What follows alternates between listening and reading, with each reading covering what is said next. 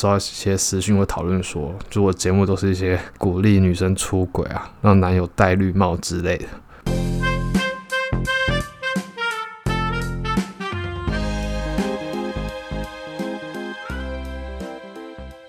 Hello，大家好，我是阿宝。做了十多集的节目以来，一直有收到很多的支持跟指教。粉丝的回馈大部分其实表示都是支持的，因为其实透过节目，他们了解到原来有这个职业，然后也讲到一些可能平常他们女生啊心里不太敢表示出来的想法。那当然也有些是批评，例如就可能像是蛮多就是有收到一些私讯或讨论说，就我节目都是一些讲一些邪魔外道，就是什么鼓励女生出轨啊，让男友戴绿帽之类的。但是我必须强调，我从来没有在节目上做任何的宣传，就是说什么叫大家来找我啊，找我服务之类的。就是我从头到尾其实就是一个用分享我过去的工作内容，还有我所在其中领悟到的一些经验，还有让大家在这方面资讯不透明的情况下，也能够有一个相对安全的排解。性欲的管道，所以我从来没有宣传说什么叫大家出轨啊，或是来找我服务之类的这样子的话。那当然，我也没有把自己当成是一个专业知识的频道，因为我其实并没有任何的医疗科学的专业。这专业类型的节目，其实在这种性与爱、健康分类，其实很多这种专业的节目。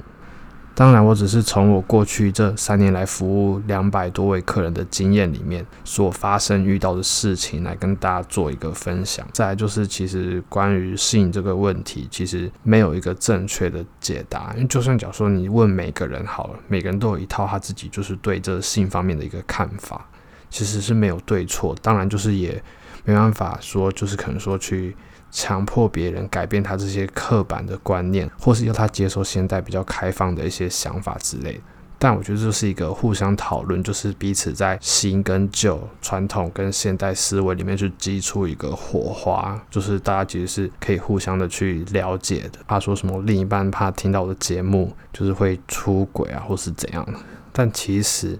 换个角度讲，就是如果说今天你对你的另一半，你们都很相爱，然后性方面也都很满足的话，那你怎么还要担心你的另一半在外面干嘛，或是可能听了我的节目，然后做了什么事情呢？就是当然，现在的双标仔真的非常的多，我觉得像很多男生就是自己可能有约炮或是有嫖妓，就是觉得是很可以接受的事情，但是套用在女生上面。很多男生就变得完全没办法去接受，但我节目的探讨，其实不管是可能留言或是论坛上面的探讨，我都是非常的尊重，因为我觉得就是有被讨论、有被回馈，代表说自己的节目其实越来越多人听，是一件好的事情。做 podcast 以来，其实也认识很多同行的伙伴。因为有时候在可能平常在节目你听他的节目好了，你会想象，因为毕竟声音就是给人很多的想象空间嘛。想说原来他是长得怎样的一个人，然后这样实际上就可能去上他节目之后，就了解到哇，原来他长得是另一个样子，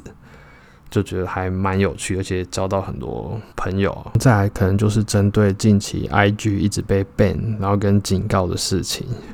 就是早期，其实我在经营这个一点零的粉专的时候，粉丝那个时候很快就就快一千人。然后那时候我其实也会很在意，就是得失心比较重吧，就可能表示说今天有几个人追踪，或是可能又有人退掉，就是会有得失心。然后那个时候，其实我认识了那个情欲书院的阿紫，然后其实他那时候他已经在 Clubhouse 上有直播过，然后粉丝就是爆冲的很快。他那时候叫我说不要太 care 这些粉丝数，除非说你很想要爆红，要不然长久以来经营的话，还是平常心，就是跟稳定观众比较好。那时候在被停账之前嘛，那时候我刚好就是也突然可能第六感特别准，因为我平常做的东西其实不太会去做一个归纳跟备份。那时候我就突然几天被停账的几天之前，我突然就有一个想说要不要备份好，会不会改天被停账号？结果备份完没多久，账号就被停掉了。然后后来就是我第二个账号就二点零，就现在这个就比较保守经营了，因为我知道说就是我这个只放我的节目资讯，而且我也没有说像以前就是比较放一些比较讲话比较详细，就是可能比较露骨的字眼吧，所以那时候我就想说这样子可能人气会比较低，但是没关系，就平常心。那其实也蛮感动，有些粉丝他们自己会找到我的新的新的 IG，就是之前旧的被停，他们自己会找上我新的 IG，然后追踪这样。近期的话，就是我又被这个二点零又被停用了部分的一些功能啊，就可能私讯就被被锁起来，暂时不能用。然后这段期间其实有收到一些一些人的建议，就他们可能建议我说，就是要不要转战 Twitter 之类的。但是我的定位就不是在网黄，而且就是我也没有说一些可以露骨的图片可以放，所以我其实没有打算经营，就是这样没办法去吸引到一些人气，而且也在 Twitter 上面也比较没办法跟一些 Podcaster 们有一些互动啊、分享之类的，所以我就一直没有经营 Twitter 的打算。所以如果说各位粉丝哪天就是我这个二点零又被 ban 掉的话，你们可以先订阅我的节目。我节目的介绍上面会再放上新的 IG ID，近期的话可能有打算开三点零，就是先放着备用这样。再聊一聊就是目前的企划吧。其实我一直都在想说讲一些新的企划。其实我这个主题在整个市场里面毕竟还算是小众族群，所以我就在想一些新的不一样的企划。本来是想说，毕竟服务过两百多位的客人嘛，想说把找客人上节目，或是以前那些顾泡上节目之类。就聊聊可能性方面的，或是以前体验过的感想。但是我就敲了好几个，他们都说就是可能不太方便，或是怕被认出来，因为毕竟很多现在都已经有另一半了，就是稳定交往，哦或者声音比较特别，怕被认出来这样。那当然近期还是有陆续上一些 Podcaster 们的节目。然后我自己的话，我早期是做了两集的那种，就是深夜聊什么的那种，请不同领域的人来做专访。因为我本身节目的定位本来是想说定在可能一集十到十五分钟之间，就是让大家通勤的时候可以了解一下，就是这方面的一些知识内容。后来我没想到说，我节目收听率最高的反而是我那个保养那一集的主题，就是时间反而是最长的。然后大家就是可能很多粉丝都跟我说，他们听的第一集。都是先听那一个，然后后面才去听我其他的节目，这样。所以近期我也是敲了一个这方面领域还不错的老师来跟大家做分享，因为毕竟我是希望说就是保持就是独特性吧，因为可能像保养在 Podcast 节目上面比较少人去做这种主题，因为可能像可能像那个 Sugar Daddy、Sugar Baby、Baby 比较难愿意上节目，然后接下来之后的访谈的邀请到这个专业的老师。他也是，就是目前这个领域还没有其他 podcast 节目有做过的，所以就是我希望保持的独特性。后来就敲到了这个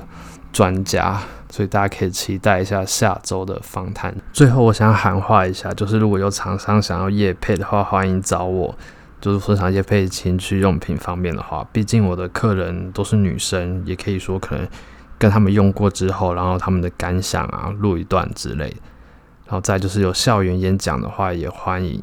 如果说可能要聊关于性或是性工作者的话，我都可以提供我这方面的一些知识跟经验。如果你喜欢我的节目的话，欢迎订阅。听完之后给我五星好评，并留下感想。我是阿宝，我们下次见啦，拜拜。